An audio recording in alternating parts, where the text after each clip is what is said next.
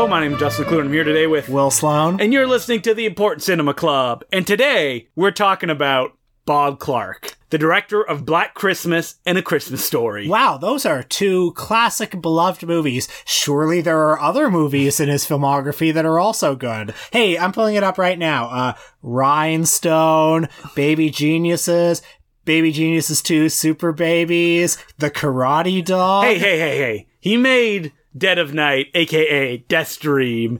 And he also has, you know, some very solid movies like Murder by Decree mm-hmm. or Turk 182. Children shouldn't play with dead things. And how could we forget that he made the most successful independent film of all time, and I think still the most successful Canadian film of all time. Porky's. That's right. Bob Clark has some real high highs, some real like in the history book films, but he is very rarely discussed as any kind of auteur, mostly because of all of his later day career.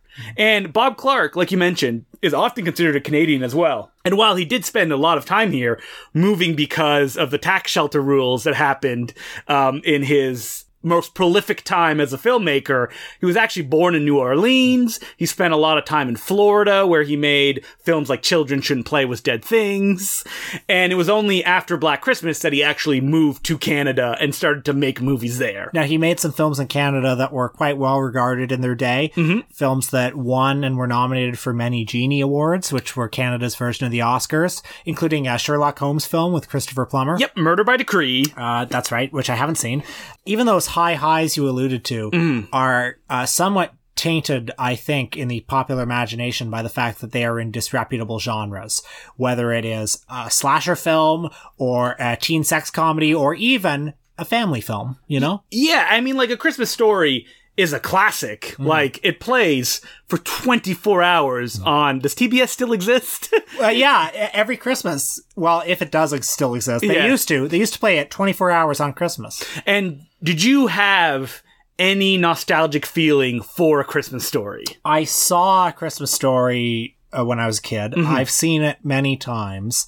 You know, not out of any particular love for it, but just because it, It's on. it's on and Yeah. it's it's like, yeah, I've seen parts of it a million times. I was always baffled as a kid I don't have any nostalgic attachment. why it was so popular because it was on all the time and I was aware of the iconography of it because it had bled into society and I had probably heard people talking about it, but it never had a place in my home because that uh, spot on the mantelpiece was probably reserved for Home Alone 2 or some other shit like that. So a Christmas story, while I've heard people talk about it in the way that like it's a building block to their childhood. I think that it's fair to say that for me and you, that is not the case. No, and I'm sure as a kid, I sort of told myself that I liked it. Mm-hmm. You have to, because it's so popular. If you didn't like it, what's wrong with you? Yeah, and it's full of scenes that have become iconic. And so you think, oh yeah, the scene where the kid gets his tongue stuck to the pole, or, mm-hmm. you know, you'll shoot your eye out, or, Or even like, or do you want to eat like a piggy? And the little brother Yeah. goes in the plate and eats the food. the fucking leg that's a lamp, mm-hmm. you know? Fragile.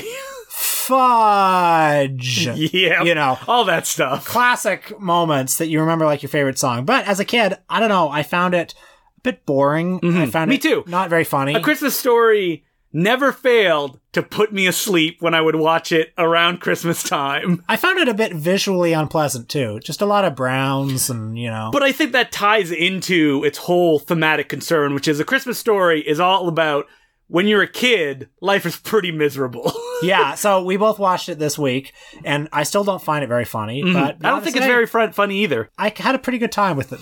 I did as well. I think that approaching it without the baggage of being like, why don't I like this?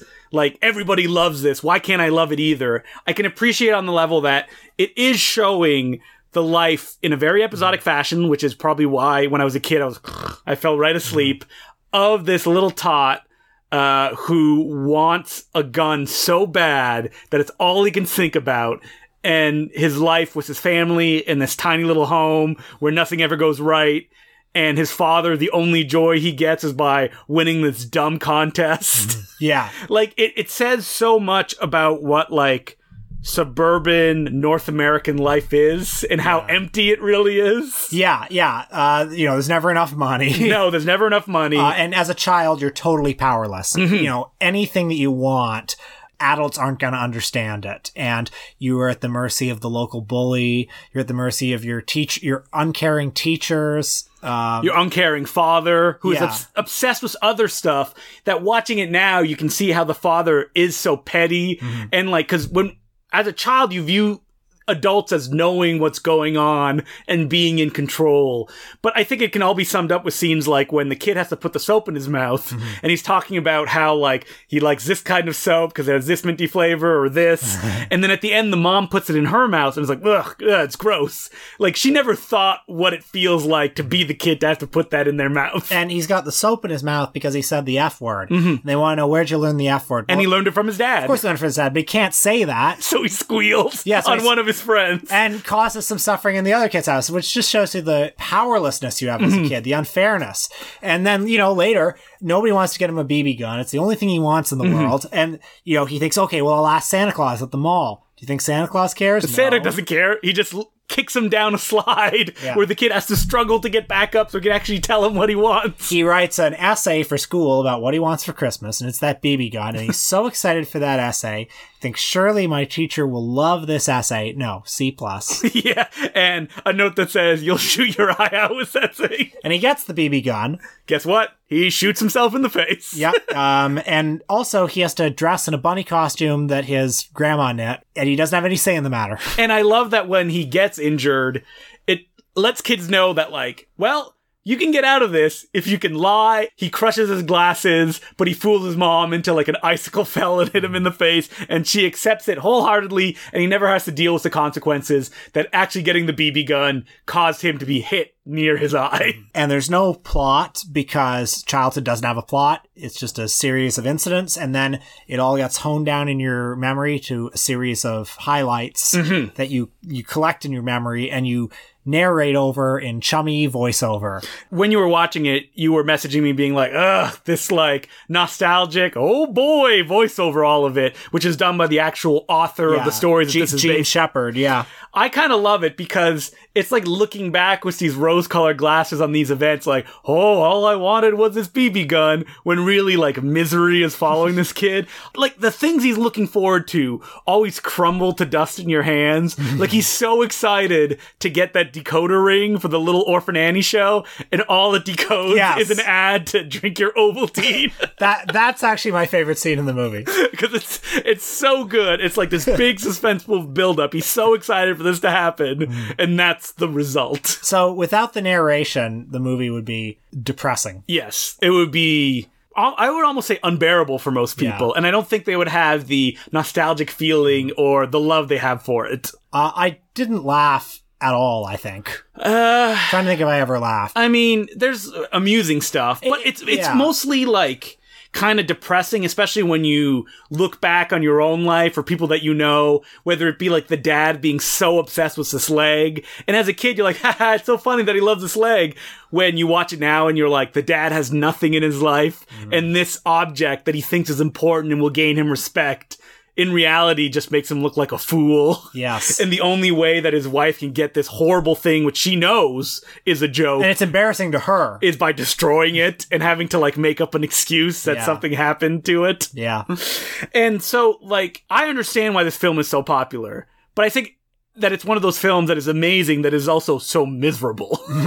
Yeah. because like these are the true films that become classics i feel like we talk about it's a wonderful life on our patreon episode this week and it's the same deal which is a, parade of misery. But a christmas story just like it's a wonderful life does have a happy ending where like you know the family their whole christmas uh, meal is ruined but they end up at the uh, chinese restaurant for a bunch of racist jokes and the kid ends up in bed with his BB gun. This brief moment of happiness in his life. Yeah. Uh, which I think is fine. Yeah. Uh, it's okay to leave on a slightly uh, happy note. But yeah, I mean, the Christmas season is a time of year when people feel a lot of pressure and a lot of stress. And uh, society tells you that it has to be perfect, and people Mm-hmm. It's like- never perfect. Yeah, people like and and and it's a time of year when you know you're expected to meet family, and lots of people have family tensions, and that's difficult. And uh, you know, it's supposed to be a holiday, but you're you spend so much money and your time is so taken up. So it's nice to have movies that make you feel okay about the holidays being difficult. Yeah, I, can understand this being like a warm blanket for people in the sense that like, oh, like these are reminding me of things that remind me of my own childhood. And in that sense, it's nice to go back to it. And like the voiceover just kind of like smoothes it over. So it's not like a Mike Lee style, like kitchen, uh, Kitchen sink, drama. Of just miserableness during the holiday season. But we skipped ahead because, you know, Bob Clark got a start with uh, a feature film called She Man, a story of fixation Which I have from seen. 1967. Uh, I I did see that movie many years ago. Something Weird Video put it out. It's a transgender exploitation film.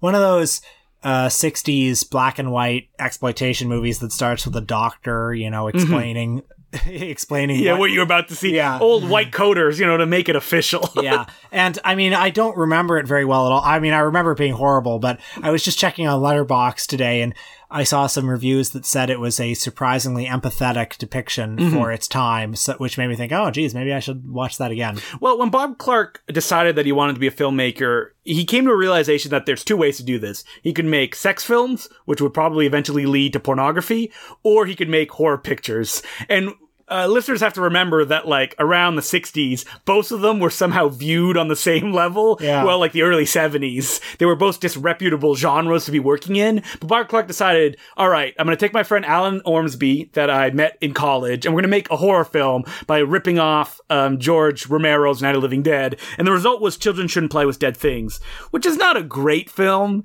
Uh, it's mostly remembered for nothing happening for an hour, and you just have to watch the theater students kind of like act like dicks in a cemetery on this island that they are.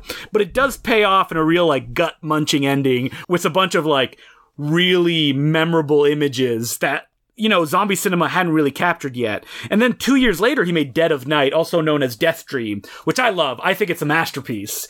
And when I watched it, this story of a, a soldier that comes back home after the Vietnam War and everybody told his family that he died, but suddenly he just shows up out of nowhere. And obviously, it's a monkey's paw style scenario. Mm-hmm. And the soldier is revealed to be a vampire slash zombie. It's never really explained, but he needs blood to survive. And it's one of those great horror films that it's not about characters trying to get over something, but it's about characters looking at this horror and reacting to it in a way that reveals who they are. Like the mother coming to terms with the fact that she cannot live without her son, or the father hating his son and pushing him to join the army. And at the same time, Bob Clark in this movie shows that he's just like a master at using the camera and sound and pace. The one thing that you notice in all Bob Clark films, other than his use of kind of everyday, oh shucks humor in even the most grimace things like this movie and Black Christmas, is the fact that while his films have no three act structures, he's a little bit more formless than that. He can just perfectly grasp how to frame and just tell a sequence to get the most suspense out of it. Even something like Dead of Night that he's talked about that he's consciously gone in and that he wanted to be slower to get the message across. He just nails perfectly. And I remember seeing an interview with him that played before a screening of it when I first moved to Toronto. And he said that he would storyboard every shot of his film, which he did right up until his final picture. Hmm. Now that is perfect for suspense. I don't think it translates to comedy, which is what he would go on to go do Yeah. which is a shame because I think that he was a great horror filmmaker who A Christmas Story and Porky's were such a success that it got him out of that and I think led him astray a little bit. Well, his most famous horror film, of course, Mm-hmm. is his other Christmas film, 1974's Black Christmas, which I'd, I'd never actually seen all the way through until this week. And what did you think about it this time? Uh, I thought it was quite good.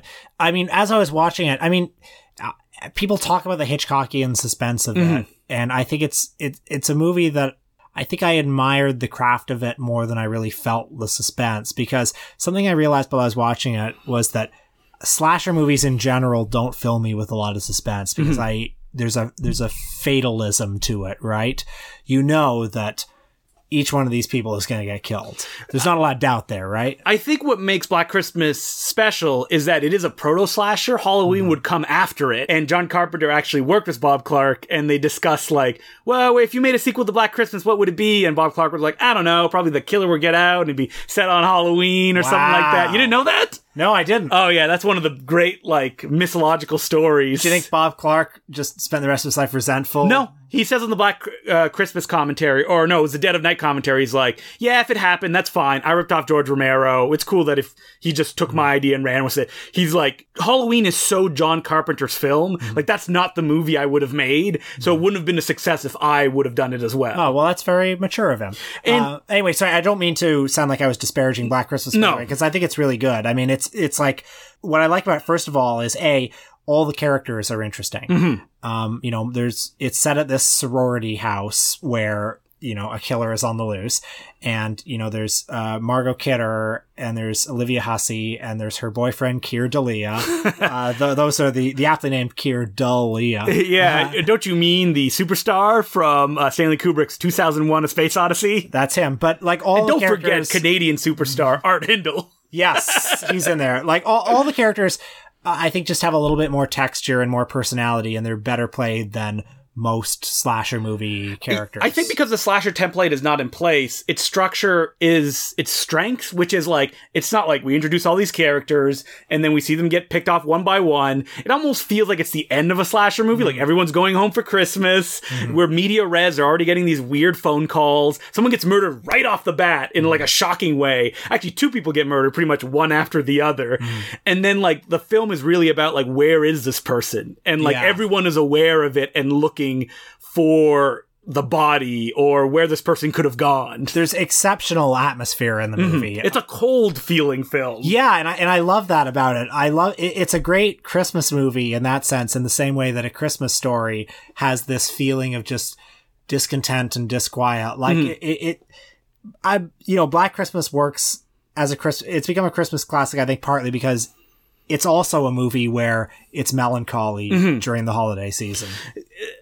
This image of like this big giant gothic a sorority house with these Christmas lights all over them mm-hmm. have a kind of dissonance to them that's really Yes. beautiful, especially in this like grainy photography that it mm-hmm. has, which you can see on all the new like Blu-ray releases that came out, which is I think why it's lasted so long. There's a feeling to this movie beyond it just being like, oh, it's a slasher movie set during Christmas that really sticks with people. And there's always something visually interesting mm-hmm. happening in there. You know, just the his his use of light and shadow, and the way he'll his his are interesting. The way he'll often frame people behind, you know, um, uh, a pillar or something Yeah, like something that. like that, yeah. Or even like from the get go, that amazing shot, which is almost mind boggling that Halloween would come after it, which is the POV of the guy that climbs the the uh, house Mm-hmm. and it stays with him in one long take as he goes up and up. It's, that's just like mind boggling. That feels like the next step to what you would see in Halloween Mm-hmm. or all the POV kind of killer moments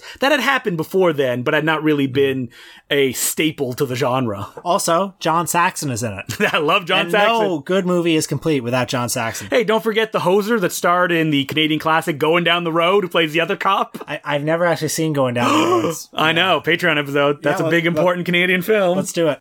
So, Black Christmas has stood the test of time, and the other Bob Clark film that has is Porky's, Has it? I how I feel like it's not exactly a movie that, that people watch. Yeah, or that people people don't remember it as a classic. They remember it as, oh, that's that stupid movie that made so much money. Yeah, an absurd amount of money. Yeah. It was one of the top five movies the year came out. yeah, to the point that Bob Clark quickly followed it up with Porky's 2 the next day. Mm-hmm. Now, Porky's as a sex comedy, I think a lot of people forget that it's a period piece, that it's actually, like all Bob Clark's film, essentially plotless. It's like a day in the life of all these characters going about their business, and that it's pretty frank about the sexuality of what's going on.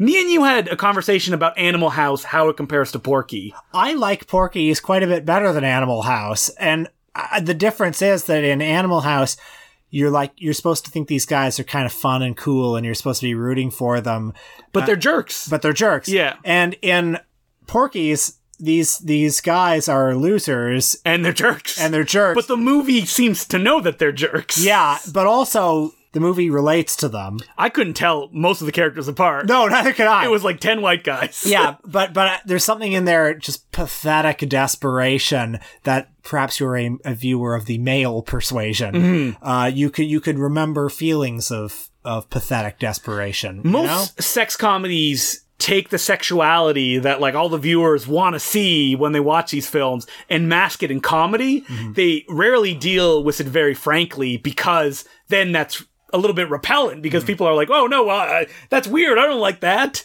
But Porky's deals with it like straight on. Within the first 10 minutes, the guys are going to a shack in the woods so they can each take a turn with a prostitute. already a kind of unpleasant scenario. And they're all nude, just waiting for her. And then they're chased out of the shack. She comes in and she looks them all over and she makes fun of each of their dicks one by one. And it's these five guys, you know, these five, you know, aggressively heterosexual guys who are just standing there nude, yeah. completely nude. And then they get chased out of the shack, and you see their dicks flopping around and stuff like that, which you would rarely see in any sex comedy of this era. And you know, later on they go to Porky's Tavern, which is kind of a blue collar bar and a different uh, lower class county. There's also a class element to this. Like these are all like Upper class kids. Yeah. Um, and of course they get humiliated at that bar and they get, you know, thrown twice into the river next to it by Porky, the corpulent owner of the place.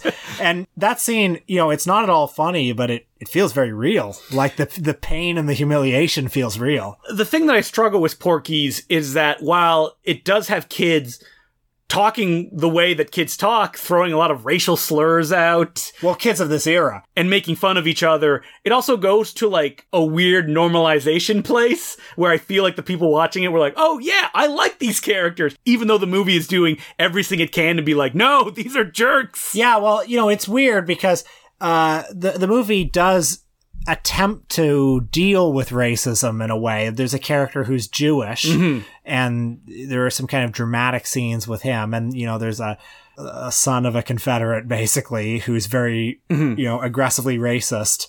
I mean, but there's still some uh, racist jokes at the expense of uh, some African American characters in the film Sure. that the film never actually addresses in any way, shape, or form. But I think the gender politics um, Very are, troublesome. are also troublesome, I guess. But I mean, it's a movie that was sold as being more sexist than perhaps it is. Uh, I mean, not like it's a feminist film or anything, but like the movie was sold on the image of them spying on the, the girls in the shower. The girls all notice them. yes, and they mock them. And and you what you expect is for them to get all scared and they Mm-hmm. run out and the boys high five each other. It's like, wow, we really showed them. But no, they kind of turn around and are sort of bemused by the fact that these guys are spying on them. And then when the you know the the big headmistress comes in, Mm-hmm. you know they leave and the headmistress you know comes and grabs the guy's dick. You know, a very kind of uh, goofy Three Stooges uh, scene.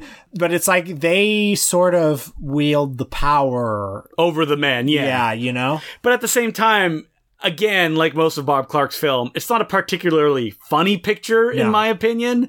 Like, one gag builds and builds over the running time that this one teacher howls like a wolf when they have sex. And oh boy, is there a lot of setup to a punchline that's like, okay, I guess. Very lame, I thought. And I think the big, like, funny moments, mm-hmm. They kind of land with a thud and they're all, like, kind of awkwardly out of place with the rest of the movie.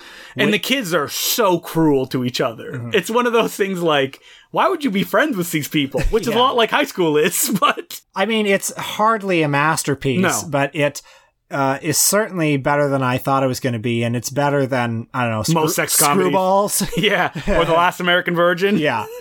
So I guess that has it going for it. But like Porky's and A Christmas Story, I think doomed Bob Clark because after those films, his big shot at Hollywood stardom was Rhinestone. Ah. What's Rhinestone? I didn't watch it. I started it and I was like, why am I doing this to myself? Yeah, yeah, good, good choice. Uh, I have seen Rhinestone. As a Silver, as a Sylvester Stallone completist, It's a country music comedy starring Stallone and Dolly Parton, and I also think Richard Farnsworth is in the mix there. I remember nothing about it, but I remember that it was awful. the whole plot is about Dolly Parton making Sylvester Stallone a good singer, and the film in its final moments presents it like, wow, now he is great. He is not. I mean, first of all, haven't they seen Paradise Alley? His beautiful singing voice over the opening credits. and so after Rhinestone was a massive flop, a huge joke. Yeah, and then he made what was the movie made out of that Turk? Turk 182, which I watched and it's fine. Mm-hmm. It's about um, Timothy Hutton becomes a uh, rogue graffiti artist to bring attention to his brother, who was a firefighter and got injured saving some people. And the corrupt mayor, played by Robert Culp, doesn't want to give any time to them. So these graffiti messages kind of bring the city together into this revolutionary like uh, fervor to mm. help this brother out. And yeah, it's fine. It's fun. It's kind of breezy and I I'm struggling to remember what happens in it even though I watch it today. And after that Bob Clark just kind of just a roll call of shame after that. Uh, I mean, he made From the Hip, the classic Judd Nelson uh, courtroom comedy written by David E. Kelley. He made Loose Cannons, the Gene Hackman, wow. um, Dan Aykroyd action comedy. He desperately tried to make uh, a sequel to A Christmas Story it was originally titled It Runs in the Family and was retitled My Summer Story. And it had none of the cast returning, but it had Charles Grodin, Kieran Culkin, and Mary Steenburgen as the parents and children, respectively. Maybe I should see that for my Charles Grodin studies. and then it was a just roll call of made for TV movies interrupted with baby geniuses and uh, Baby Geniuses 2, Super Babies. Which I think was his swan song, was Nope, it? his swan song was The Karate Dog. Okay, right. With the voice of Chevy Chase as the Karate Dog. And so you can see, like, a very obvious kind of trajectory of what happened, what decisions were made, and why it led down this path. Now, I don't know if Bob Clark made a conscious decision that he was like, I don't want to do horror films anymore, and I want to do like films that will be respected, which ended up being these kind of like milk toast TV movies. Films about geniuses. Yeah. Baby geniuses. or it was just what was given to him because he made Porky's, which was very successful, and Rhinestone and stuff like that, which would make sense, but I think it's sad because I think you can look at his early movies and that there's talent there and that he understands what he's doing. And he does have themes that he goes to over and over again, whether it be like the suburban milieu kind of mm-hmm. presented in a realistic way, whether it be kind of penetrated by a slasher killer or just be penetrated by a kid returning from Vietnam and the things that emanate from that. Like there's things that interested him that he got away from. And I think Porky's is not far removed from a Christmas story. I don't think it is either. Its tone or its mm-hmm. structure, and he he tapped into something real with both of those movies. This kind of like it's an unvarnished memory, and and, and it's very kind of painful at times and very real. But like people also drive a lot of nostalgia out of mm-hmm. those movies, and, and that's an interesting alchemy that he was able to come up with. And friggin' Rhinestone had to get in there and just gum up the works, yep. throwing everything in disarray from there on in. Yeah, too bad. Yep. And unfortunately, he passed away in a brutal car accident. He was about to remake a bunch of his films, including Children Shouldn't Play with Dead Things, which I think he was gonna direct which would have been interesting. Well, he's made two beloved classics, which mm-hmm. is more than most people do. And uh, Merry Christmas, because this is the Christmas episode. But we're not done yet, because we gotta, you know, uh, advertise our wares. That's right. Well, we're doing more Christmas content on the Patreon this week. We watched the Christmas movie, It's a Wonderful Life. Yep, we had a lot of laughs, a lot of sadness. Did we keep ourselves from committing suicide? I don't know. You have to listen to the episode to find out. And also, after this week, there will be another Patreon episode about the most controversial movie ever made. Uh, according to the DVD box set that I have of that film, it says that, so we're calling the episode that. There's going to be no episode on Christmas week. I'm out of town, so I don't have a chance to record it. But Patreon subscribers, good thing you'll just get an extra episode and it'll be like we never left. And then we'll be coming back with our top 10 list of 2018, our contractually obligated episode. yep. Uh, boy, yeah, I got to think about that. Yeah, but we'll figure it out. It'll we have time until then. Yeah. You don't need to give me those 10 movies yet. And as per usual, you can email us at importantcinemaclubpodcast at gmail.com. Perhaps if you're feeling lonely this Christmas season, you can send us a letter and imagine we're there with you under the Christmas tree. Uh, I should point out as well that if you want to become a Patreon subscriber, it's $5 a month, and you can go to patreon.com slash the important cinema club. And if you sign up, you'll get every upcoming episode that's released during the week, and you'll also get the entire back catalog. And for $10 a month, you will get a exclusive newsletter every month in your mailbox. Crazy. Who does that anymore? And uh, the first one already ran out, and the second one will be going out on January 1st. So just make sure if you want that January one to subscribe this month. So, do we have any letters this week? We do. Our first letter and only letter is from Michael Carroll. And he goes Dear Club, longtime caller, first time listener. So, what's your take on Eyes Wide Shut? You talked about it a bit on the Tom Cruise episode, but I didn't get a clear read. Is there nothing there, or is it just the appearance of nothing being there, and Kubrick is doing deep cuts about the commodification of art like Tim Kreider suggests?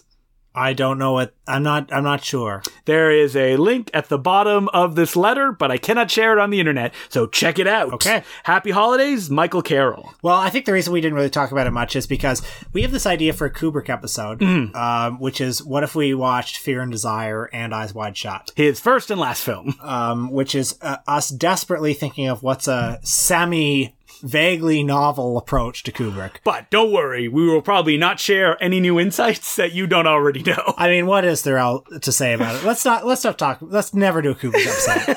But Eyes Wide Shut, we can talk about it a little bit. yeah, uh, Because it is a Christmas movie. That's right. Um, I I like Eyes Wide Shut. Um, I feel f- foolish objecting to it at all because you know he he's Kubrick and he's a genius and uh, he's got it all figured out. And also, I know it was received mixed when it came out, but like all of Kubrick's movies, it has ascended to classic status.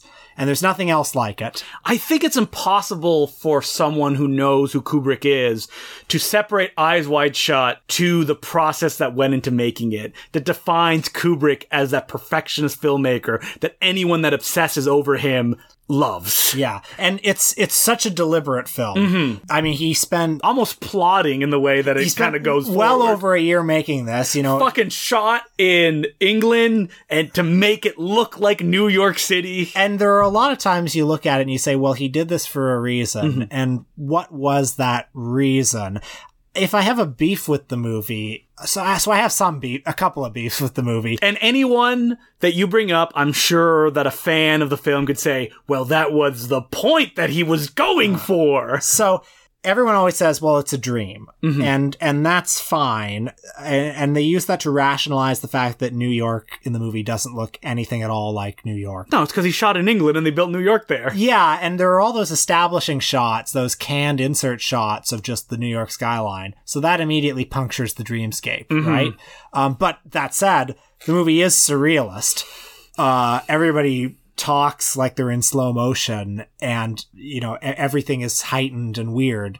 Um, so it's meant to be surreal. I just think there are many times when he doesn't quite, he doesn't quite cap, it- like it's kind of a half baked surrealism. And I, don't think know. that, like, you look at that as well because you go, well, he's supposed to be the perfectionist director. Yeah. Like, is this on purpose? Is he doing it because that's all he has? And, like, when you talk about Kubrick, he's the guy that would do like 100 takes, but he's also the guy that edited 2001 A Space Odyssey at the last minute as he was bringing it to its Hollywood premiere on the boat because the uh-huh. preview screening they had went so disastrously that he's like, I gotta edit it. Like, I gotta remove the narration that's in it. I gotta do this. I gotta do that. Just so it would be more palatable for audiences. And you know, everyone always says with this movie, oh, you know, he turned in his final cut and it was his definitive cut and But then he wasn't. died a week later. It wasn't. And I look at this movie and I think, would that second half be as long? no. Would it have those establishing shots? Like, like, would it be this movie? Yeah, I, Well, I don't Kubrick know. died and he wasn't done yet. And like, as I said about that 2001 story, who knows? He would have probably been cutting it up to the last moment before the print had to hit that projector. The second half of Eyes Wide Shut, I think, where Tom Cruise retraces his steps, it's a lot. It gets a bit plotting for me. And you know, why this style for this story? He's trying to make a statement here about about marriage and uh, the way that sort of passion can fade in a marriage and the way you can be tempted in marriage and how you you have to ultimately he he comes down on the side of you have to keep recommitting yourself to marriage and that's what a grown-up relationship is and that's supposed to be a very relatable story. Yeah, you should fuck more in the relationship that you have. Yeah, it, well, it's supposed to be a relatable story. It's supposed to hit you on that sort of gut level, but then why all that weird, half baked surrealist treatment for it? Well, I mean, I there's know. a reading into the film as well that it can be about Tom Cruise not feeling that he's as successful as he should be. Like he's rich, he's a doctor, he has a loving, beautiful wife, but the little crack in the facade that his wife imagined having sex with someone else has thrown him completely in a tailspin. Mm-hmm. Yeah. And the idea that there's a secret society that he's not part of like breaks him on the inside and he needs to be involved in this in some way because maybe if he gets that then he'll get the respect that he feels that he deserves. Yeah, and I I like that. So Mm-hmm. I mean, despite everything I've said, I basically like Eyes Wide Mm-hmm. Shut because I think there's something about its treatment of like male sexual insecurity that that resonates very strongly. Mm-hmm. Yeah, men I are think. pathetic. Yeah. Which- even Yeah. if they look like Tom Cruise. Yeah, and he goes out and he wants. It's like, okay, well, you know, she said that, and I'm gonna, I'm gonna get out there and I'm gonna, I'm gonna fuck. Yeah. you know, and he can't do it. no, Yeah, and, and that's sad and pathetic. And also, there's no other movie like it. no, there's nothing that feels like Eyes Wide Shut. Yeah, it's it's a very specific experience. Just like the most controversial movie of all time, which we talk about on our Patreon. Yeah. Maybe it's Eyes Wide Shut. Who knows? um, but we'll put that Kubrick talk back in our pocket and we'll get back to it at some point. Um, we're going to be trying to do more serious films in our Patreon episodes just because they're usually directors that are so like monumental that like, ah, how would we do just one episode on them? So I feel like Stanley Kubrick would be a perfect director Yeah. to do like an episode, a Patreon one on one of his films. So uh, we already talked about what we're doing next week. so until uh, after the holiday season, my name's Justin Decloux. I'm Will Sloan. Thanks for listening. Is Die Hard a Christmas movie? An eternal question that comes up during this time of the year. And I think we have the definitive answer. Who cares? Yeah, I say if it makes you happy during the holidays, and uh, you can just watch it. Yeah. And there's arguments out there that are like, oh, but if you can watch it any time of the year, is it a Christmas movie? Who cares? Like, it Yeah. probably feels different when you put it on during Christmas because it just makes people happy, either you or your family that you watch it with. So, not that I care, but what is your criteria for what what is a Christmas movie? If it takes place during Christmas, I Okay. am like a Christmas fanatic during the holiday season. I don't know where it came from or why I got obsessed with like, what does this film take place during Christmas? Because I got really excited this year when I discovered that the forgotten Woody Harrelson, um, Wesley Snipes uh, action film Money Train takes place during Christmas, and there's a lot of Christmas content in it, and it could only exist as a screenwriter desperately trying to rip off Shane Black. Money Train was one of those movies that I saw the trailer a lot Endlessly. on, on the Viewer's Choice pay per view so network. much. Yeah, That was Fled. Yeah, Fled. Money Train. Bordello of Blood, Yep. Uh, I think I would always confuse it with is it what's the one where it's like White uh, Man Can't Jump. no, there's like a ice truck of some kind or an ice train, and it's like a heist. Oh God, I don't know, but listeners, if you know what he's talking about, please write in. I'm sure I could find it. I think it's. Uh, I don't want to say any name just in case I get it wrong, but like it, and also like Heavy Rain or Hard Rain. Hard Rain? Yeah, the Christian Slater heist uh, film. Yeah, I, I I know that title. But Yeah. anyway, we're, we're we're getting distracted. Uh, Christmas movies. So if Bruce Lee fights back from the grave from from the seventies, that is a scene where he goes to see a Christmas parade. No, because for it to be a film that I consider a Christmas movie, it needs to take place entirely during the Christmas season. Mm-hmm. So even something like The Silent Partner, which stars Elliot Gould, really fun suspenseful film. It's him and Christopher Plummer are like dueling because Christopher Plummer robbed the bank of Santa Claus, but Elliot Gould got away with the money and now Christopher Plummer's coming after him. A chunk of it takes place during Christmas, but then it's summer in the latter half. Not a Christmas movie. And just to be clear, that's your own personal definition. That's my own If- if personal people wanna definition. watch it during Doesn't Christmas, matter. right? Yeah. Um. So, how about It's a Wonderful Life? Uh, well, people watch it during Christmas. It's a Christmas movie for people. Like for not me, for you. know, it wouldn't give me the feeling that I want of something that takes place entirely throughout Christmas. Something like Gremlins, which people watch Gremlins throughout the year, but it does take place during Christmas. A lot of action films, I think, mostly because they were ripping off. Shane Black and the success of stuff like Lethal Weapon, which people forget entirely takes place during Christmas, Mm-hmm. or The Long Kiss Goodnight, another Shane Black script. That's what I like. Like I Come in Peace, the Dolph Lundgren film, Mm. Christmas. In the background, a lot of it, RoboCop 3, Christmas in the background. Now, RoboCop 3 is a terrible film, but it's fun that Christmas is happening. I just watched Batman Returns again. There's a lot of Christmas iconography in Yeah, that. yeah. And I also think it's a good Christmas movie because, as I've said before, it's melancholy. Yes, and I think that's very important when it comes to Christmas stuff. I mean, people that subscribe to the newsletter, I actually wrote an article that compiled all the zines that I made about Christmas and listed all the titles, and I had like 50 or 60 titles in there. The best Christmas movie, The Passions of Carol. all right, what's the Passions of Carol, Will? The Passions of Carol. Thanks for giving me this opportunity. No worries. Uh, directed by Shaun Costello. Uh, the director of many one day or two day wonders. He gave you Water Power. Uh, it is, uh, to my knowledge, the only Christmas porno of the 70s. It's a uh, version of the Charles Dickens story, A Christmas Carol. And it's about, uh, I'm forgetting what it's, it's a, it's a version of that story, but it's a porn. What the hell else do you need to know? but it's it's pretty handsomely put together as well. yeah, yeah, it's like, it's For pretty, porno. it's pretty well shot as far as they go. And when- Shaun Costello was like, "It's the first film I made with a script." Yes. And when Shaun Costello made it, his idea was, well, we'll open it at the World Cinema, which was this this theater in Times Square. But and- not during Christmas. well, but the idea was to open it during hmm. Christmas. He said, "We'll we'll put it in December, and then this will be a place for lonely single men to go, and we'll dress it up like Radio City Music Hall, and they can have a nice night." And unfortunately, he didn't get the movie done in time, so it ended up getting released in like March, uh, at a time when nobody was in the mood for a Christmas porno. I wonder how it would have gone over if it had come out in December.